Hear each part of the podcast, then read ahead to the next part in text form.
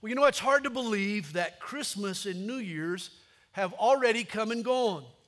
We've taken down the stockings, we've disconnected the lights, we've recycled the tree, we've boxed up the ornaments and tinsel and nativity sets. Hey, we decked the halls and now we've cleared the deck. But though the trimmings of Christmas can be shelved when the season ends, the ramifications of the Christmas message cannot be so neatly dismissed. The implication of the incarnation spills over into every day of the year and it invades every facet of our lives. I love what author Eugenia Price writes about this time of year. She says, Men and women everywhere sigh on December 26th and say they're glad Christmas is all over for another year. But it isn't over. Unto you is born a Savior it's just beginning, and it will go on forever. Christmas is a grand beginning. It's the first rock in an avalanche of miracles. It's the landing of a massive invasion. It marks a new day in the future of mankind.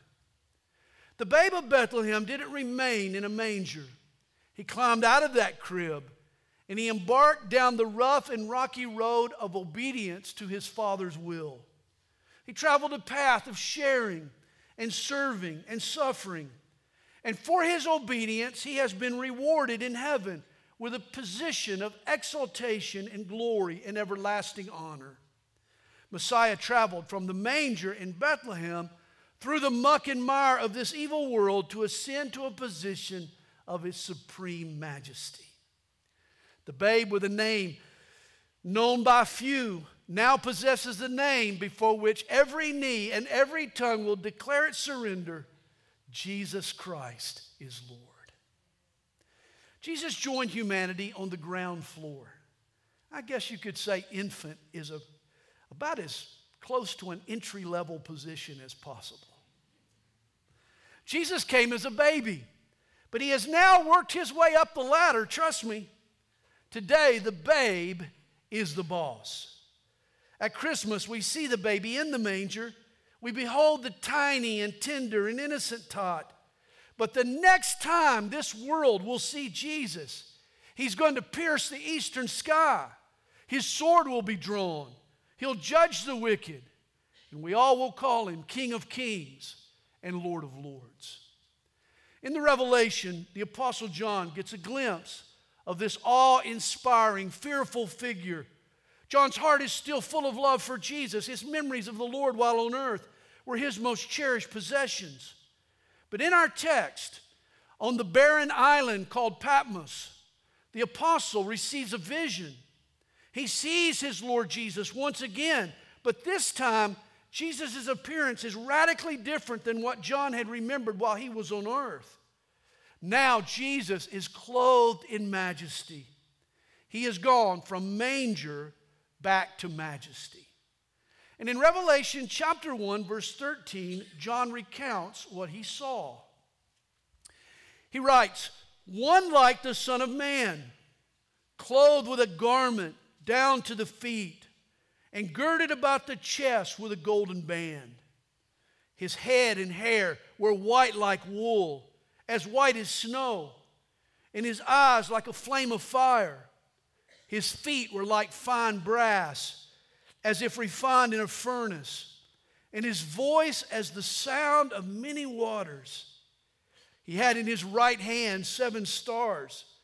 Out of his mouth went a sharp, two edged sword, and his countenance was like the sun shining in its strength.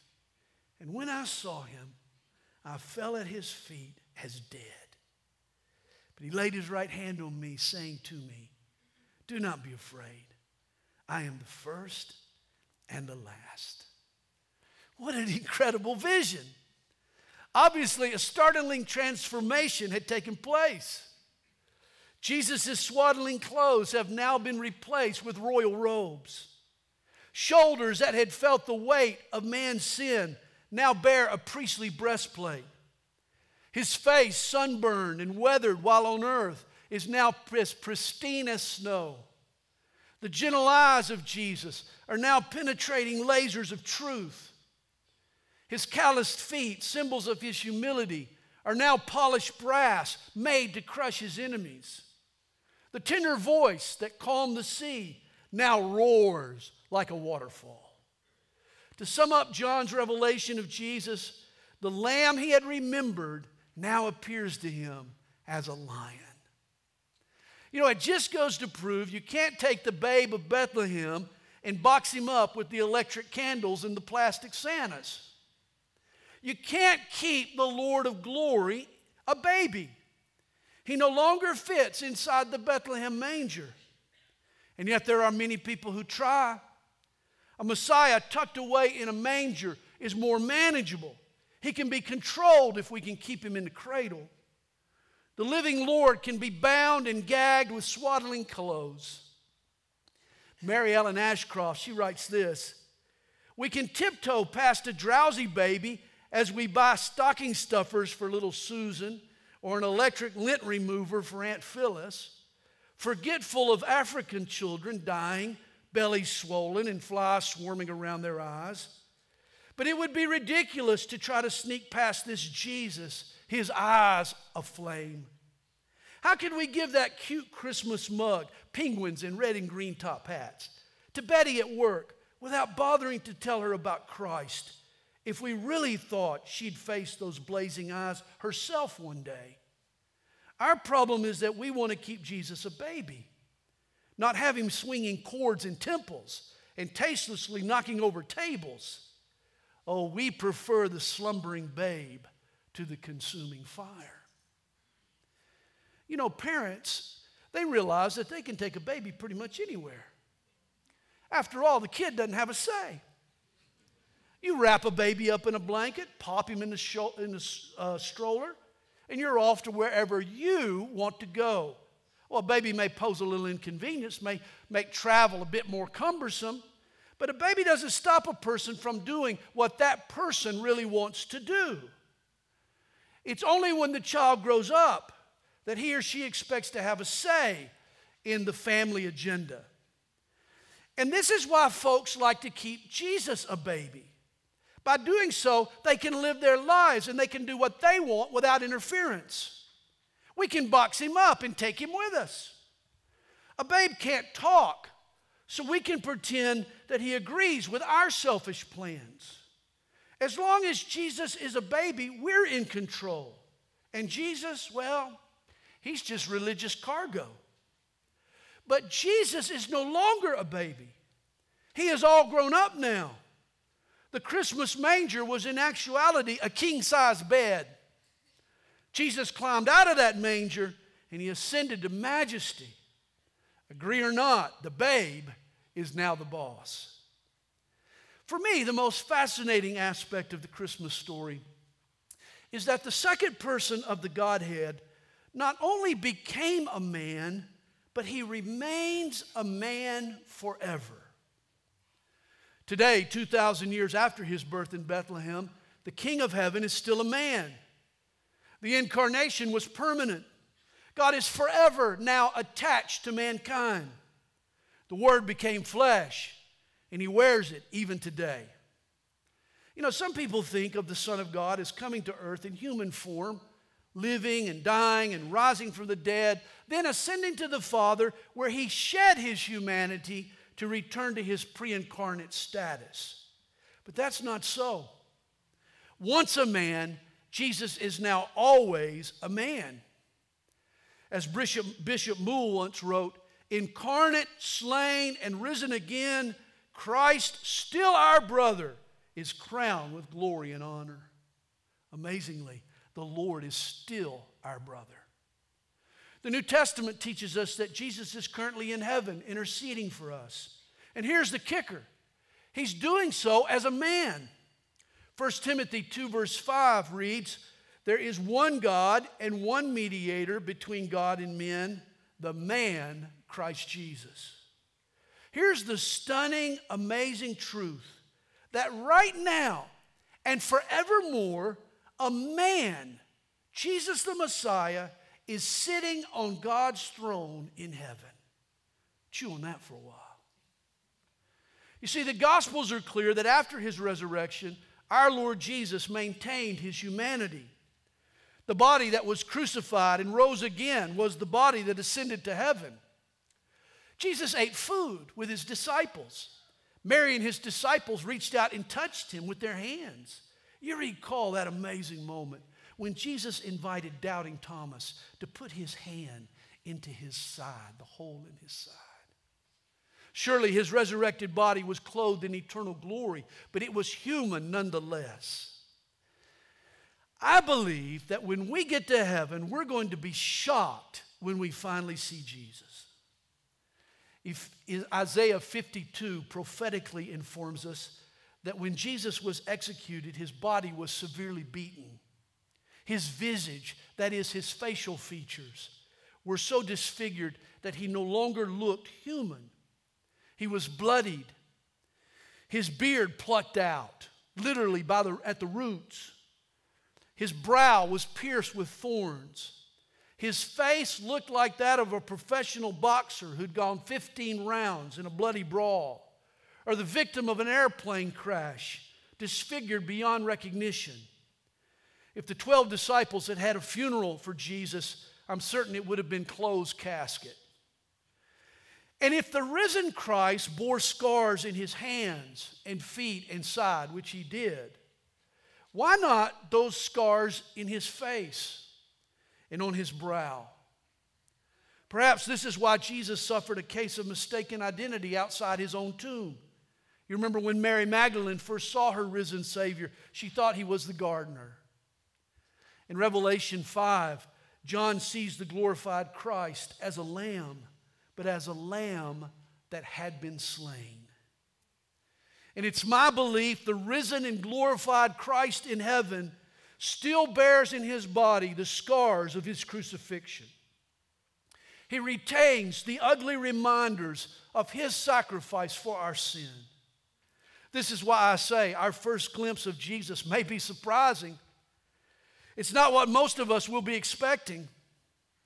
Isaiah 52, verse 15, tells us so shall he startle many nations.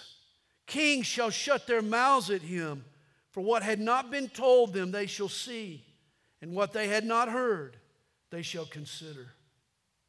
Could it be when we see Jesus, rather than beholding chiseled contours and stout muscles and rosy cheeks, a handsome visage, that we'll actually be looking into a damaged and disfigured face? An old friend of mine once wrote a song entitled The Eternal Reminder. It, re- remains one of my favorite songs. In one of his stanzas, he describes our first few moments in heaven. He says, I cried in glee, no more will there be any trace of sorrow or of pain. But my Savior shook his head and said, Some things remain. He showed to me his hands and feet, how badly they were scarred. And then I knew as never before how much I owed my Lord. And then the song ends The pain and struggles known on earth are gone forevermore, save the only scars that will not fade are on my precious Lord. Here's a riddle for you. What's the only man man made thing in heaven? And the sobering answer the scars still evident in the body of our Lord Jesus. Reminds me of the story of the little girl whose mother was severely disfigured. Her face had all kinds of burns crisscrossing her face. And when the girl started school, her mom's appearance caused her great embarrassment. Classmates called her mother a monster and poked fun at the little girl. She started to hate her mother for all of this. It didn't take long for mom to realize the problem, and so one day she set her daughter down, and the mother explained how she had acquired these scars. It seems that when the baby was just a child, one night their house had caught fire. And it was the mom who had braved the flames to rescue her little girl. Her scars were the result of the severe burns that the mother had suffered to save her daughter's life. And the moment the daughter heard the story, her attitude changed. She was never again ashamed of her mother's scars. Those same scars that were a source of embarrassment became a point of pride. And this may just be our response to Jesus when we reach heaven. At first glance, we'll be shocked and stunned at the Savior's scars. We might even recoil in horror. But when we remember those scars were the price He paid for our salvation, our tears of sorrow will suddenly turn into tears of joy. We'll be full of praise and eternal gratitude. God became a human. Not just for 30 plus years while Jesus lived on earth, but forever. God cares about mankind enough to become one of us for all eternity. Hebrews chapter 2 discusses God's eternal plan for humanity. The writer quotes Psalm 8, the psalm written by King David. You know the psalm. What is man that you are mindful of him?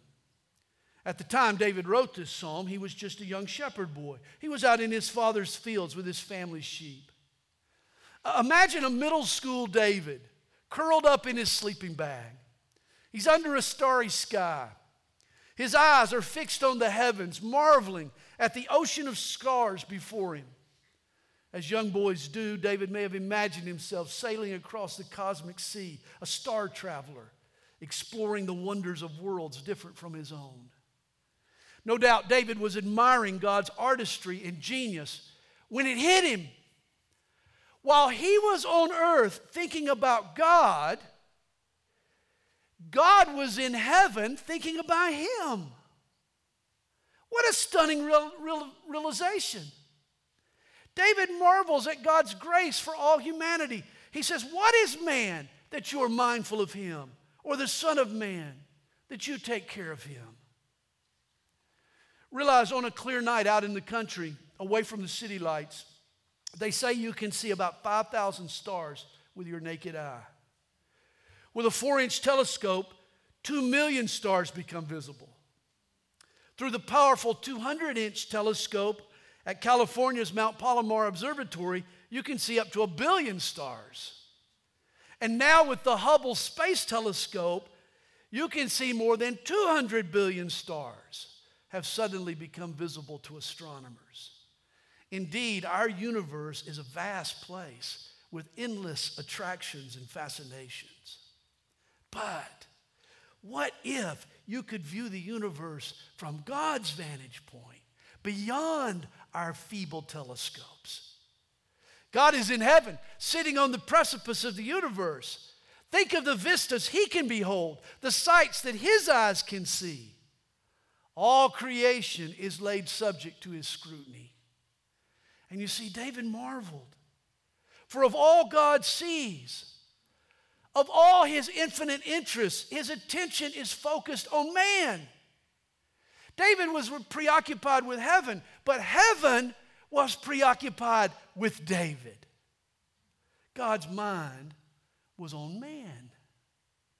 See, here's the truth that God revealed to David Throughout his vast universe, God narrows his focus to one tiny galaxy. And in that galaxy, one tiny solar system, and in that solar system, one tiny planet. And of the millions of creatures that live on planet Earth, there's one creature of which God values more than all the others.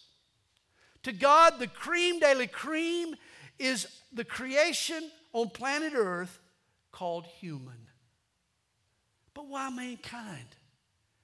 Why has God invested so much attention on humanity? We're beings dirged from the dirt. I mean, we're molded from the mud. We're really nothing but animated ashes.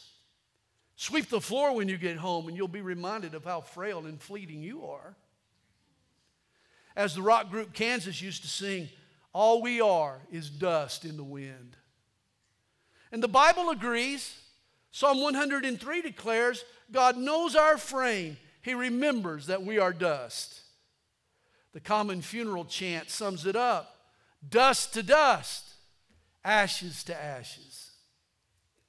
But David understood that man's value is wrapped up not in what he is, but in what God intended him to be. See, man is important because we were made in God's image.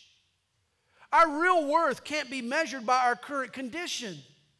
You have to return to our creation or fast forward to our coronation to grasp our full value. Because of the damaging effects of sin, mankind is no longer a fraction of the glorious creature we were designed to be and will one day become. Realize all living things were made after their own kind. But man was special. We were molded after God. We were created to rule by God's side and enjoy a sweet intimacy with God. We were made in His very image. And our purpose was to extend God's dominion and to rule with our Creator over all His creation. Hebrews 1 says that even angels are commanded to minister to the needs of the saints. That's you and I. 1 Corinthians 6, we're told that our destiny includes judging the angels. I don't understand that, but that's what it says. Mankind was the cap and crown of God's creation, a divine masterpiece. We're the one creature created by God, purpose to actually share in his incredible glory. There is a legend mentioned in the Jewish Talmud.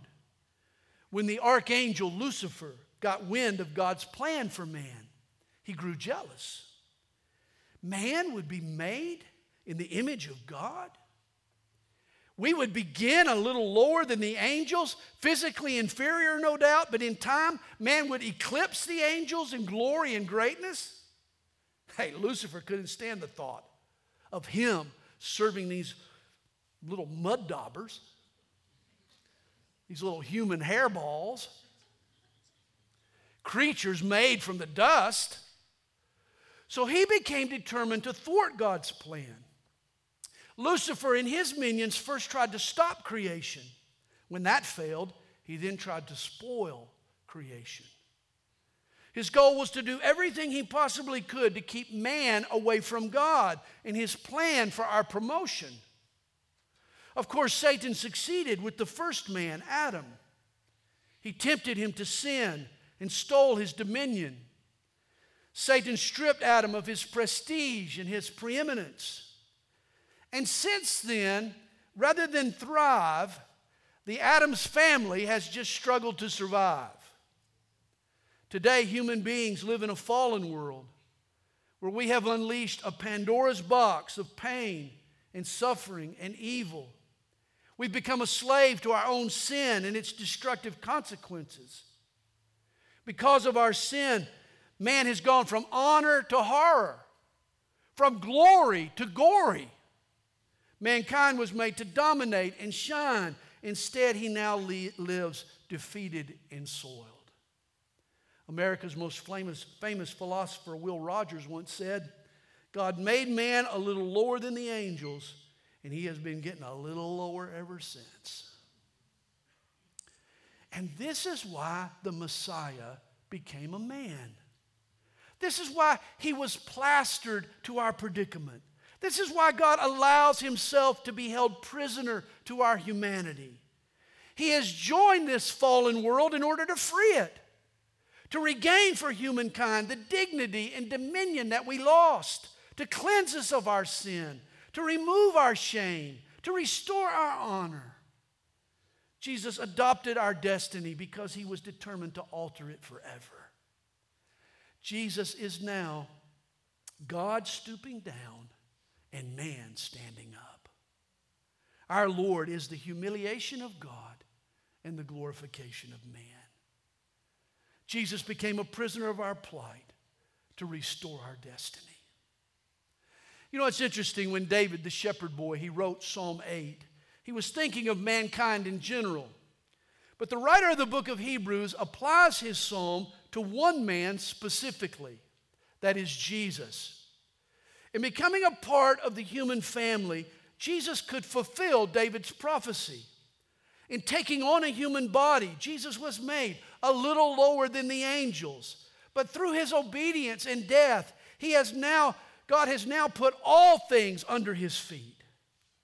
Our Lord Jesus rose the man all men were meant to be. And he has now been crowned with glory and honor. And according to Hebrews chapter 2 verse 10, he is now bringing many sons into that glory with him. The Messiah in the manger has embraced our destiny so he can elevate us to his majesty. One day we'll share in his glory. One day, if you believe in Jesus, if you have given your life to him, you'll possess the same kind of body. You'll even reign and rule with Christ. You know, in the Bible, whenever a human sees an angel, he, he hits the deck. He literally falls on his face on the floor. Why? Angels cause panic. These are some big dudes. They're pretty mean looking. They're kind of warrior types.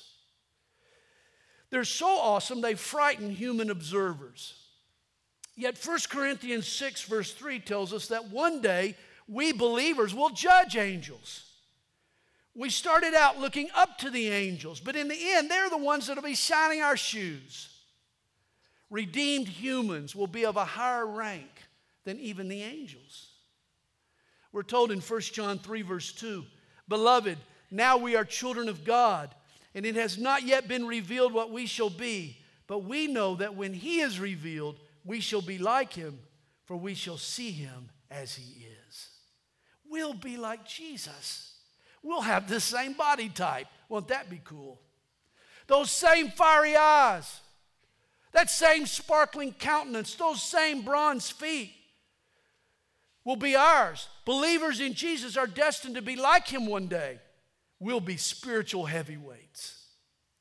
C.S. Lewis once remarked A regenerate man in glory would be something we, in our ignorance, might be tempted to worship. If we saw a saint in glory, the glory that one day all saints will possess, we might mistake that human being for something divine. The New American Standard Bible translates Psalm 8, verse 5 Thou hast made man a little lower than God. Indeed, God will exalt mankind to dizzying heights.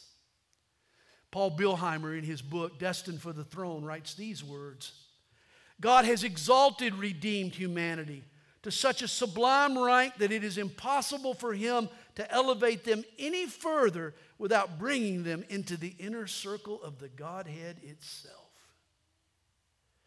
You know, there's a lot of talk today about positive mental attitude and boosting one's self esteem. Humans need to achieve self actualization. Be the best you you can be. The human potential movement says that man is still evolving, that he's yet to reach his highest capabilities. New Agers today believe humans are destined to be gods. Well, I agree that man is not a fraction of what he can be or one day will be. But the critical error being made today is this man is not rising upwards, he has fallen downward. As Augustine put it, man is a good thing spoiled. Mankind lost his glory when he rebelled against God in God's ways and God's order. And His glory won't be restored apart from God. I'm sure you've noticed that today everyone is trying to find themselves. Trying to find themselves. And yet, for most folks, finding themselves is only swapping one shirt for another until you find the one that each itches least. The irony is that you can't truly discover your purpose and your real identity and your ultimate destiny until you connect with your Creator.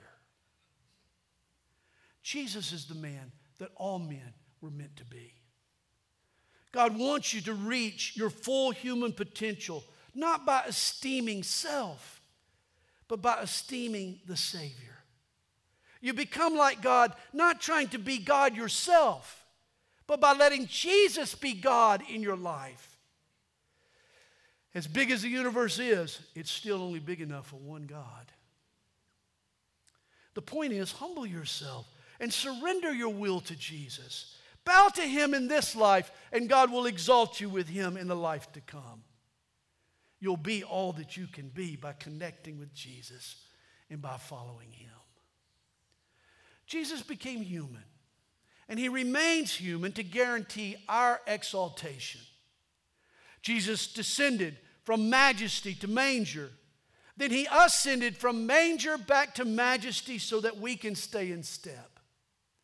Andrew Murray writes of Jesus His humanity is the revelation of what we can be, His divinity is the pledge that we can be it. Once a mechanic and a sculptor, they were competing to create a statue that would sit on the pinnacle of this huge skyscraper. Well, the sculptor's statue was chosen. It was an exquisite piece of art filled with meticulous detail. But as the crane hoisted it upwards into the air, it lost its definition. And by the time it got to the top, it just looked shapeless, like a shapeless block. Well, that's when they tried the mechanic's statue. Well, on the ground, it seemed clumsy and uncouth.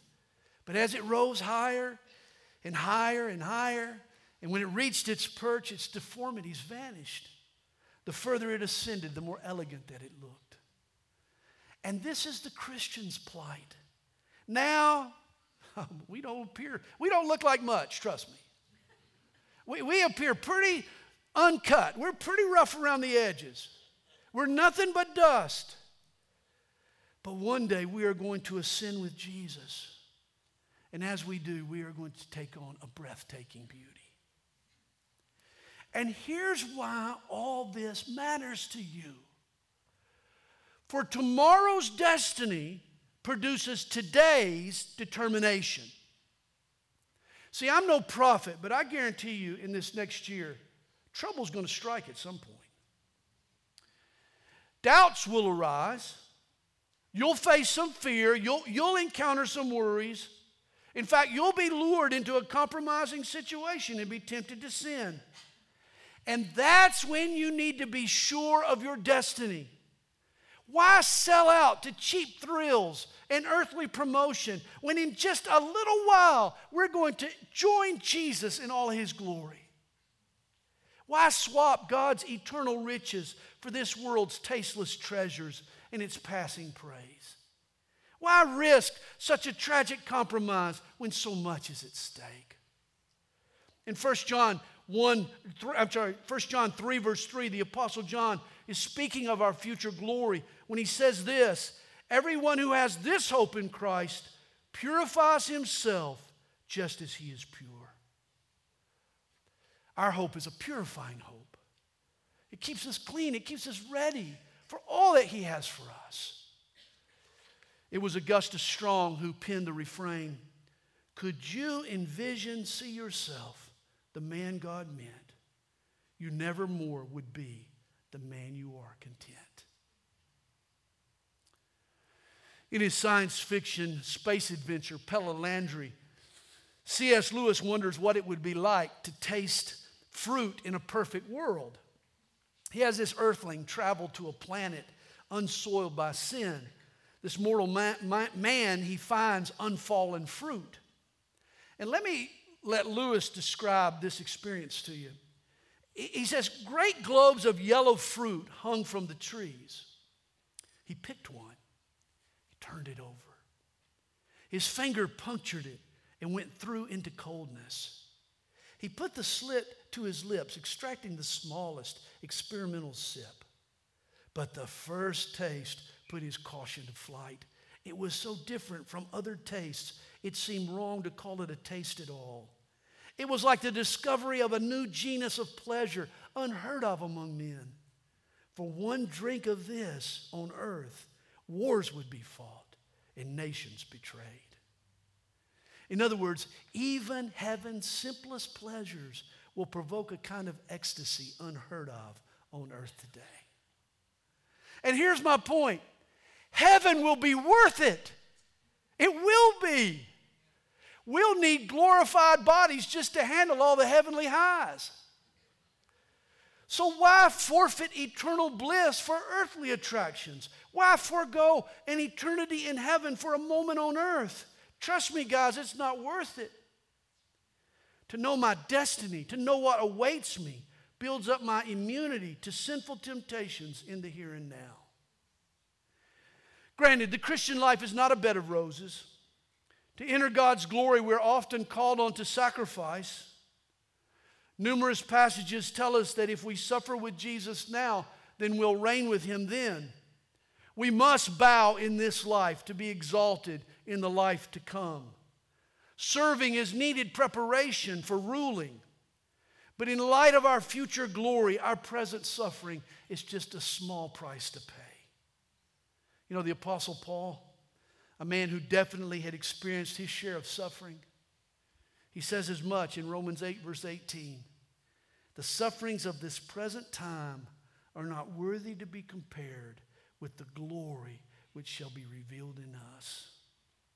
Listen, did you know that heaven's very first second will be joy enough to more than make up for all the pain on earth that has been dished out to you? Do you realize the very first second of heaven's pleasures are going to even the score? Hey, it's okay to celebrate Christmas and to recall the birth of Jesus. Just don't leave him in a manger. Jesus is all grown up now. The child of peasants has become the king of glory. He's been upgraded from crib to a crown, from a manger to majesty. Make Jesus a part of your new year, just as you did your Christmas celebration. Let Him fill your every day and let Him color your world in every way. The incarnation of Jesus accomplished more than just add another holiday to the calendar. It did more than create a Christmas. The incarnation now marks a turning point for every person who has ever walked this planet. Let me close with the incident that was recorded in Luke chapter 2, right after the Christmas story. Joseph and Mary had brought their newborn to the temple to be circumcised. And Jesus was seen there by an old man. His name was Simeon. He had waited his whole life long for this moment. God had promised him that he would see the Messiah before he died. And there, Simeon, he, hold, he held Jesus in his arms and he uttered a prophecy over him. He said, Behold, this child is destined for the fall and rising of many. Because of Christmas, God has forever altered the destiny of the human race. Every man, every woman rises or falls based on their response to the Messiah in the manger. Jesus now occupies the pivotal position in the universe. Will you force him to oversee your final fall, or will you bow to him so that he can ensure your future glory? The choice is yours. Just remember all year, every year, the babe in the manger is now the Lord of glory.